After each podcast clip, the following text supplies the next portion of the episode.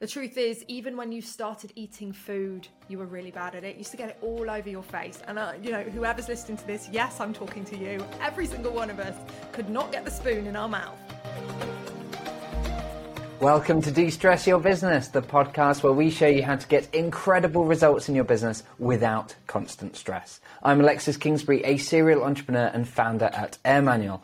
Today, I'm joined by Cordelia Kate founder of the Rebellious Business Network and an expert in helping consulting and coaching professionals grow a business that they love and attract paying clients. Cordelia has a great track record of getting great results for her clients, so I'm excited to have her on the show to share her insights and knowledge with us, particularly to explore how her approaches can reduce the biggest pain points for a coaching or consulting business and the stress that causes. Cordelia, welcome to the podcast. Well, thank you. What an intro. Thank you very much. It's great to be here. Can you tell us a bit about how you became an expert in the coaching and consulting industry, particularly uh, in the marketing activities that you do? Well, I'm probably not the first to say this, but it was kind of an accident. I was a nurse working 13 hour shifts with three kids under the age of four, and naturally, because people that are that busy do this, I started a side business. I wanted to create more revenue, but I also wanted to create something with my at the time partner to help him have something. I had my nursing and he wanted to start a business, so I supported him to get one set up. It didn't quite transpire like that. I ended up running the business single handedly with three kids under the age of four and 13 hour nursing shifts alongside that. But I discovered something in the process of that two year long failure of a business that it was that I really enjoyed the creativity. I enjoyed building pages. There were certain things I really, really enjoyed. And what I didn't enjoy was waiting for a postman to come and collect things. So, fast forward, basically, I started another business, a second business in mm-hmm. affiliate marketing. I became really good at it. I started teaching other people how to do it. I learnt marketing inside out and got hired as a consultant. And then January 2020, went out on my own to be a consultant independently for startups.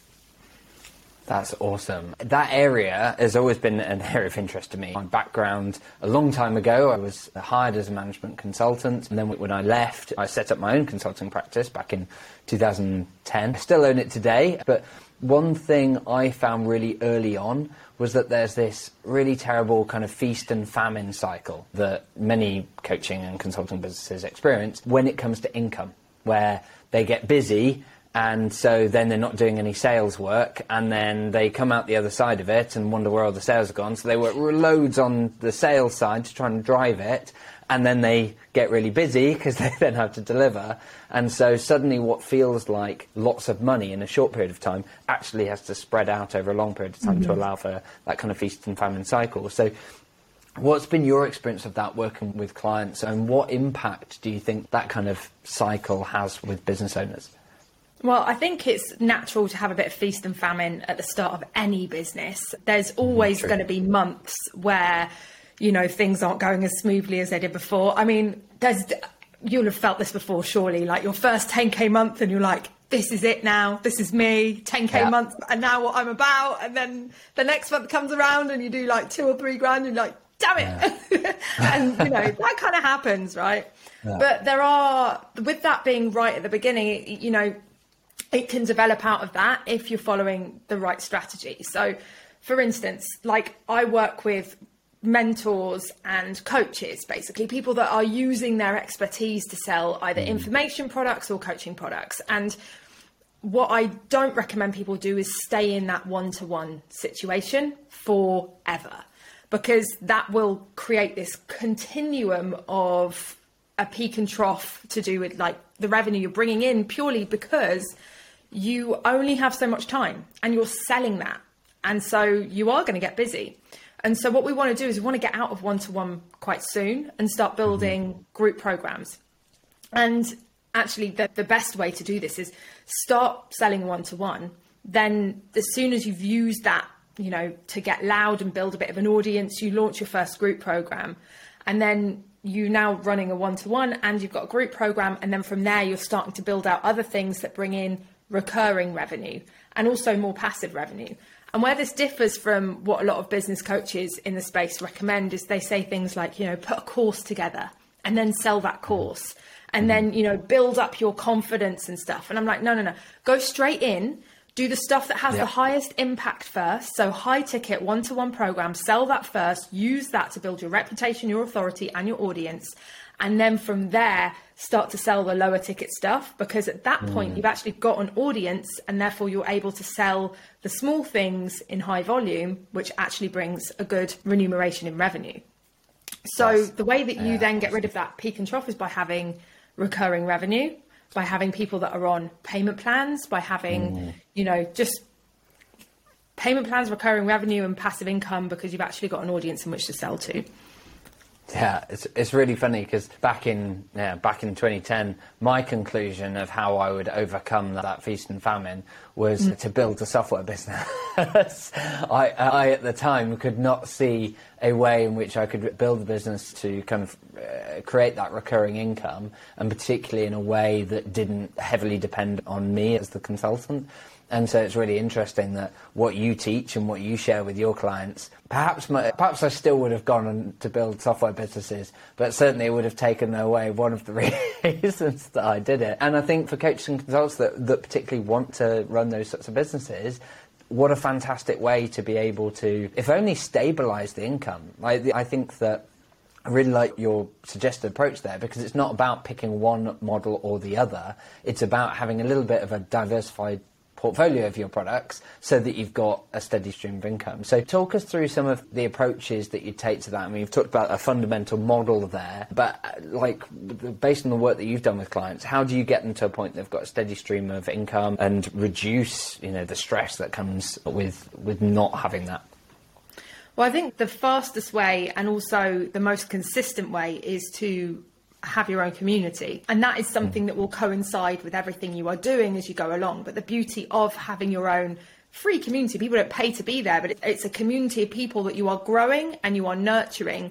And what that means is that when you're ready to do your next launch, you already have a well nurtured audience there ready to mm. plug and play that launch into, which is really powerful. So that like that model that I mentioned before is I refer to it as the reverse ascension model. It's like building out your whole ascension model, building out your suite of products, but doing it in reverse, right? So starting with the high ticket stuff and then building it mm. out the other way around.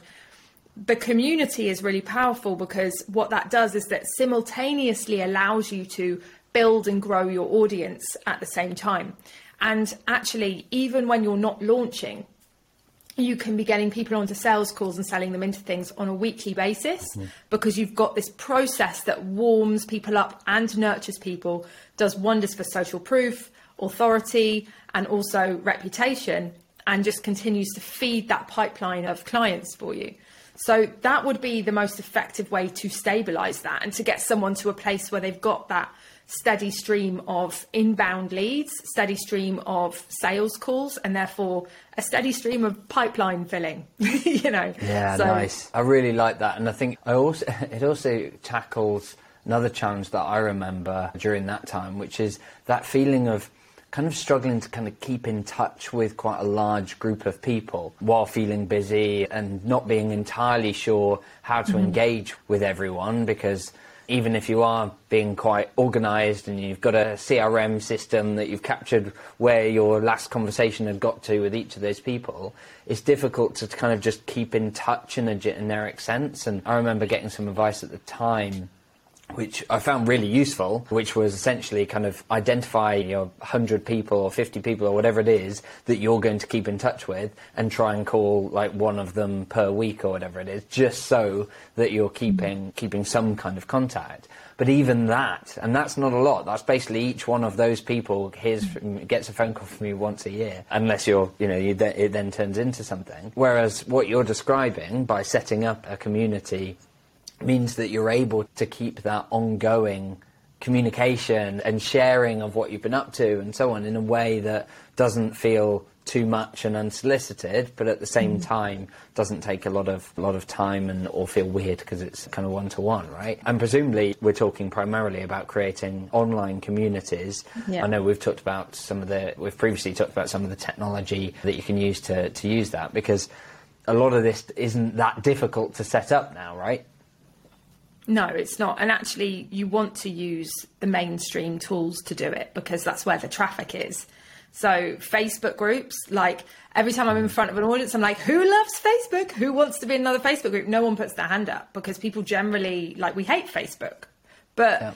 It has the highest number of daily active users. Like, it is the best place to build a community mm. because you have the advantage of the algorithm and the algorithm like loves Facebook groups because Facebook aid reten- Facebook groups aid retention of people on the platform. So they actually mm-hmm. push groups that are performing well.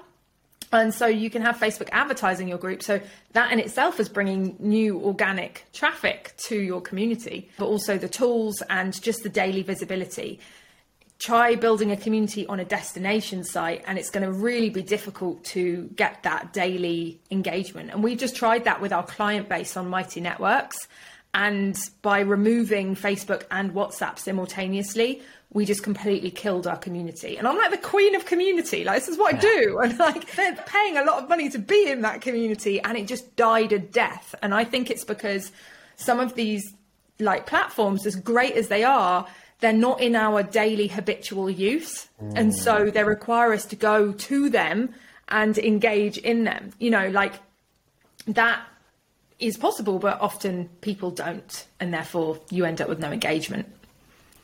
Yeah, it's really interesting the the impact that the friction created by some tools can have on whether or not people take action. It's, it's funny as you say. You know, we we ourselves have tried different side of Facebook and WhatsApp and and others that are um, much more user friendly, low friction, whatever.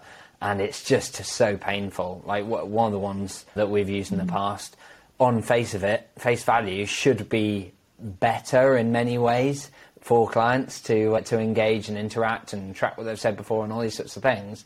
And yet, because it's just another step for people to go out of their way and it takes longer, it means that people, of course, just don't. And so it's, yeah, you can't underestimate the power of that friction, right? It's, uh, can hold back a lot. Yeah. What about some of the other, the barriers that, that your clients tend to need to overcome when talking about attracting and retaining clients? Because I, you know, again, as a uh, in the early days of building my consulting business, I honestly I was terrified of contacting people and having those sales conversations and and so on, and had no idea how to reach out and particularly to try and do one to many selling was something that I was completely new to. Even one to one selling felt pretty new in those early days. So um, given that and that there's quite a constellation of challenges that coaches and consultants have because often they go into the into that business because they love the topic area not necessarily because they've come with a load of sales and marketing experience so what are some of the other bar- mm-hmm. barriers that you kind of have to help them overcome yeah, I mean, it baffles me how people don't love marketing as much as I do. I have to remind myself these people just want to deliver. They don't want to have to market. And I'm like, why? Yeah, so barriers though. I guess like the most common one is mindset, mm. as you just sort of spoke into fear, insecurity, uncertainty of what to say and how to say it. And I think it's really important that number one, people give themselves the grace and the space to be a beginner. Um, is it that Rob Moore says every winner was once a beginner, every master was once a disaster. I absolutely love that. It's so true. And I think it's, you know, I think we expect too much of ourselves. The truth is, even when you started eating food, you were really bad at it. You used to get it all over your face. And, you know, whoever's listening to this, yes, I'm talking to yeah. you. Every single one of us could not get the spoon in our hmm. mouth. And, you know, through practice, we refine our fine motor skills, we refine our marketing skills, and we get more comfortable and more confident. Confidence is a muscle, and we need to practice that. But that doesn't mean that just throwing yourself head on into the collision of fear is going to help you to just get over it. Like sometimes actually these triggers that are coming up are to do with past trauma and sometimes they're really difficult to get past and I think that entrepreneurship is the harshest personal development journey there is because we literally have to get out of our own way in order to be able to move forwards. And that means we've got to face some demons that mm. if we were in a career, we would get away with not having to face. So there is that side of things that that's a massive one is coaching and we actually have a rapid transformation coach on our team for that reason because my clients would not necessarily be getting the results that they're getting. Sure if Gary wasn't doing the work with them to unblock them when they're preventing themselves for going for the thing that will work if only they had the confidence and the courage to go for it and create it, right? And simple examples of that are, like you say, pitching on a webinar where there's like 50 people on the call. Like that's scary. It's really scary, right? It's scarier so, when there's one. But yeah. or two. I don't know. I don't know. I think you get used to it. I think I think you get used to whatever you get used to, and then you change True. the context, and it becomes scary again. Like you can be comfortable in speaking on podcasts, but the second you're on a webinar and there's a mm. live audience, it feels completely different. You can be confident with speaking on a physical stage, but the second you deliver a training on True. Zoom, because you, it's you know the context changes and the fear comes back. So yeah, getting comfortable with being uncomfortable is definitely one of them. Yeah, that's great um, advice. I love that, and that's and it's so true. You get used to becomes the new comfort zone, right? It's talked before about how for me speaking in rooms and you know facilitating workshops and presenting and so on comparatively that didn't stress me out because it's something that I'd done quite a bit in my career particularly pre starting my own businesses whereas talking through a lens and, and doing those webinars and so on, I found mm. much harder, and particularly recorded content where it's going to get edited and it feels like I'm very exposed in that situation. I think that's often hard, yes. I think, for, as you say, when business owners are suddenly having to face a load of demons that they hadn't had to overcome. Another one for me was around hiring and feeling like you can mm. actually bring someone in and delegate something and not feel like you need to be a control freak that's all over it. But yeah, and being able to do that. And so I think you're right. It's you have to accept that you're a beginner at those things and that you're you know going to get apple all over your face the first time round, but uh, but eventually you'll be able to work it out. So I really like that as a lens to kind of look at it. Is it interesting? What, one of the other angles I want to explore with you, Cordelia, is that enjoyment of the business because to some extent there we're talking about. Mm-hmm potentially doing things that you don't necessarily enjoy or that are uncomfortable, which is important for growth, but at the same time, people go, you know, start their own businesses to enjoy it. It reminds me of uh, we worked with an intellectual property consultant, Robertson IP, who was finding a lot of his work, his valuable time anyway, was taken up with admin work and that he hated mm. and wasn't valuable. And so when we worked with him, we entered his processes and got them so they could be handed over. We even helped him document some of the processes that his essentially sort of legal assistant, who was more highly paid than his virtual assistant, was paid. We even documented some of those so they could be handed to a virtual assistant, saving money as well, which is nice. And ultimately, it means that he can spend time on what matters most and it increased his income and profit and so on. But the thing that I loved most was how much more he was enjoying his work because he's doing things that he's passionate about. And I know that this is something that you're really passionate about too, fundamentally helping business owners to build a business that they love. So for you, what mm-hmm. does that look like and what do you find makes the difference? Well, first and foremost, you need to actually be, you know, generating revenue in order to be able to outsource. So mm. that is a pre-requirement of that. But it's, you know, in in the preparation of getting ready to outsource, you can be creating SOPs by recording your pro- process and documenting, as you say. And it's always better to hire before you need to hire. But if you're not yet at that stage, what I would say is that, well, unfortunately, you know, just like with a lot of things, and I, I, hope it's okay for me to swear lightly, Alexis, is that, you know, you've got to eat a bit of shit at the start of yeah. building your own business, right? And that's just the way it is. You know, I, actually, I could argue that probably every single one of the passions that you have, you could go and find mm. a job that allowed you to do those. But there's a reason why you want to be a business owner. Perhaps you want to design your own lifestyle. You want that freedom. You want that ability to be able to, you know, work from anywhere in the world or take holidays whenever you want or, you know, work three days a week and not take orders from someone else. So fair enough. And if that's the case, we start from the beginning, which is a little bit of hustle to build the momentum. Now, as soon as you've got that momentum, you can be outsourcing. But I do believe that you should be able to do pretty much every single thing in your mm. business before you outsource it. Reason being, how are you going to quality check the work that's being done for you? How are you going to cope if your VA or your member of staff suddenly God forbid, drops down dead, and you got to pick the pieces up, right? Like, what are you going to do? How are you going to cope with that if you don't know how to handle those tasks? And also, how are you going to retrain your next member of staff? So, you want to commit to hustling to build the momentum so you get yourself to a place where you are an expert in every field of your business enough for you to be able to train someone else you are able to quality check the work that someone else is doing. Because, I mean, well, if you don't like writing emails, you could outsource those, but then if they're not performing mm. well, how do you know why? How do you know why? What are you going to hire an expert to come and analyze them? No. So you need to get good at copywriting. You need to get good at marketing. You need to get good at sales. You need to get good at creating back end systems and you know being able to organize and manage a workflow. You need to understand and know how to time manage and diary manage and have good customer support and onboard and offboard and all these things before you outsource them.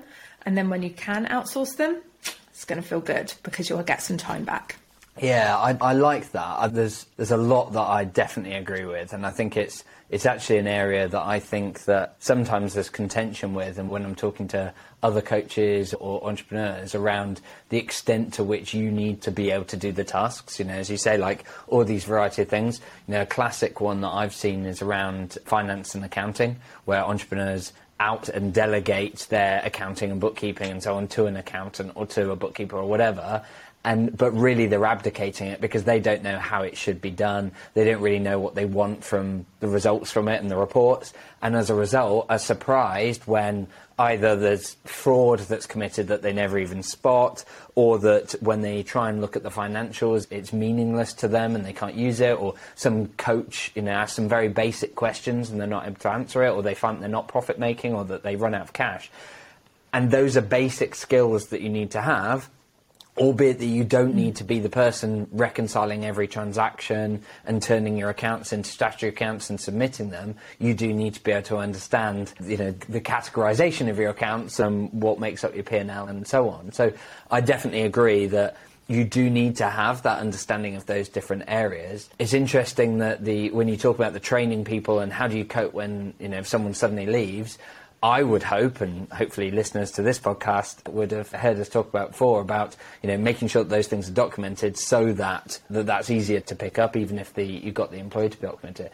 But particularly, what I want to pick up on is that point. I really love that point you made around initially there's some hustle, there's some pain up front, and you do have to build that so that you're revenue generating because you can't suddenly hire a load of people before you're revenue generating, apart from anything else, because you're likely to find that you haven't quite worked out how to sell your products and services and how to describe it mm-hmm. well, and as a result, the revenue doesn't come through as fast as you'd like, and yet you'd suddenly have all these costs.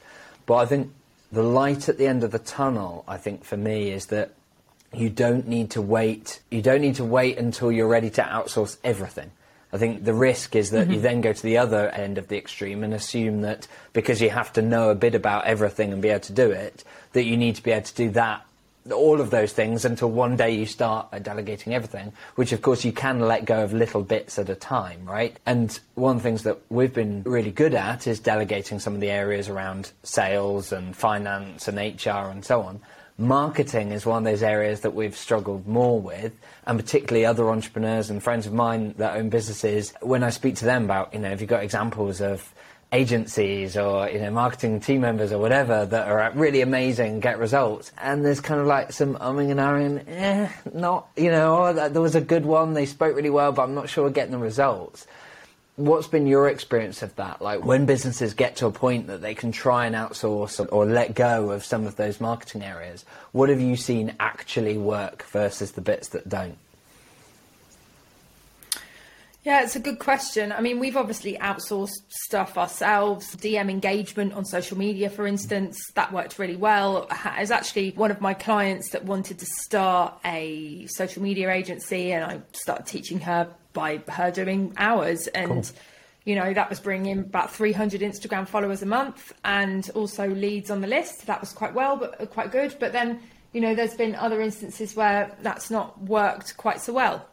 I've also had someone doing our content and that was brilliant but again it was someone who knew me mm. really well i think the difficulty is that there are so many ways in which you can outsource And what I would suggest is that it comes down to who you know, not, it's all about connections. So I have come from a community of 3,000 people inside the marketing academy that I was a, consultant mm-hmm. for.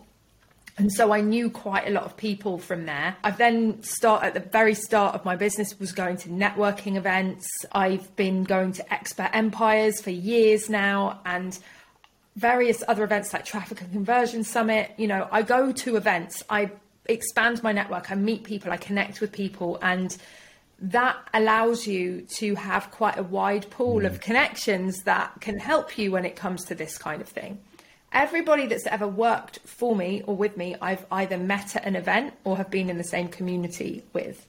And I think that's a really important consideration when you first start hiring or getting, you know, some support is that you start with people that you know or you mm. start with people that know you at least and understand your business because that's how you're going to get great results. I think that in comparison to an agency, I've always been a bit mm, about an agency. I have worked with one, Codebreak. They were absolutely fantastic on Facebook ads because I just didn't have time to put them together and they got great results and I would recommend them. So the idea of going to Google and finding an agency, I think my issue is that I don't feel like there's going to be the mm. love mm. because there's not the connection. And that for me is really important. Mm. Like we're a community focused business. And so everything, like if we're going to bring salespeople in, they've got to be front of house connecting with our community. If we are going to bring people in to do anything that's, you know, connecting front of house, they need to be able to engage and be a part of the yeah, family because that. that's the vibe that we have. And then anything that's kind of back of house, we still want the love to be there because it's not about, in our business, it's not about evergreen webinars that go for high volume sales. That's just not who we are. It's not what we're about. And so it feels a little bit like it needs to be more personal, but then I imagine everyone feels that about mm-hmm. their business, especially if they're in love with their business, right? And it means a lot to them. So, yeah, I think there are different ways in which you can do it. I recommend anyone who's starting to hire to think about things like apprenticeship programs with anyone in their client or peer group that want to learn from them their set of skills, but also, you know, need some some revenue, right? Need, sorry, need some yeah. some money in the bank. So our first hire, she wanted to learn how to start a coaching business. So she came to work with me. The initial agreement, she come work with me for six months. I'll teach her everything I knew from the inside on the job. She'd support me, and she ended up staying with me for two and a half years. And now she's running a successful coaching business and living in I, don't even know where she is right now, Cuba or somewhere. Like, it's bloody awesome. Then family is another one. People say, you know, don't don't don't go into business with your family. I call BS really? on that. Oh, My I'm not, I'm not sure I can agree with that. I've seen so many examples of it go terribly wrong. I think it depends who it is. There are certain people in my family I wouldn't hire, for sure. sure. Me and my sister have been working together for two and a half years, and it's the best thing ever. Like, I I helped her get out of a job that was treating her really badly, and she's just she's loyal. She's loyal. She loves it. She's, you know, and it's it's great. I've also got one of my best friends on the team as well, which works really well. And yeah, I think it depends on you and your communication skills and also who that other person is because you know it's not going to be yeah. all mm. family always like absolutely not don't get me wrong. I love my family but a lot of them i wouldn't hire. So yeah. Yeah no I, I, th- I, think that's good advice. And i think i think you're right a lot of it comes down to how you do it as well because I, I think i think back and there was a time when certainly my wife would have said that she never could have imagined working with me and would imagine that to be terrible. And then ended up becoming a consultant and essentially running our consulting practice, which I mentioned earlier. And so she now runs that. And we really like working together and it's great. So yeah, okay. Right? Fair enough, fair enough. Okay. yeah, people say don't don't work and live with people. Okay, they're just pushing their bad experiences onto us. You give it a go for yourself, see if it works for you. If it doesn't work for you, okay, but at least you tried. Yeah, yeah least you indeed, tried. Indeed. Although whatever you do, make sure that you've got shareholders agreements and employment contracts and all those sort of stuff that you would have in place for anyone else. that'd be my that'd be my yeah. advice. Fantastic, excellent. Well, unfortunately, we're coming up for time, but I'd be really interested, Cordelia, in how someone can learn more, including tactics, uh, strategies they can apply, some of the resources that I know that you provide. How can they reach those? What's the best way of connecting with you? The best way is via the Rebellious Business Network. We literally have at least one training happening in there every single Fantastic. week. This week we've got two, for example. One of them I'm giving away to high converting strategies completely free of charge. And another one is we've got a guest expert coming in. Sometimes we have networking sessions. We have loads of really good, high quality content happening regularly in there. So look up the Rebellious Business Network and come and join the party, I would suggest. Fantastic. And uh, I'm guessing that's on Facebook. It is on Facebook, although if you Google it, you'll find it. It's on Facebook. It, you'll find it in Google. You can go to rebelliousbusiness.com, and yeah, it's quite easy to Fantastic. find. Luckily, we have quite a unique name at the yeah, moment. no, I, no lo- one's I, I love the name. I think it's a it's a great setup, and the and the fact that you're providing such great training on a frequent basis is just amazing. What a, a brilliant way of building, nurturing, and supporting your community. So yeah, highly recommend people go check that out. The Rebellious Business Network. Go find it on either Google or Facebook and connect with Cordelia. Thank you so much for for joining me, Cordelia. It's been great talking to you, and I really appreciate you sharing your insights. You're welcome. It's been an absolute pleasure. Thank you for having me. Uh, It's uh, been great. So, for those who've been tuning in regularly, our weekly webinar series is not one to miss. We dive into the topic of freeing up 15 hours per week whilst also reducing the stress of running a business all without hindering growth. Join us live to get valuable insights and strategies, typically Wednesdays at 1pm, but uh, we change it occasionally. So be sure to visit www.airmanual.co forward slash webinar for more information and to register for the next webinar. And before we wrap up, I'd also like to thank all of our listeners, particularly those of you who have taken the time to provide reviews and share our podcast with others. We've been delighted by this and, uh, and the lovely feedback that you've really provided. It's been great. As a new podcast, your support is crucial in helping us reach a wider audience. So if you have found today's episode to be valuable, please take a moment, share it on social media, or leave us a five star review. We'd really, really appreciate it. Otherwise, until next time, have fun.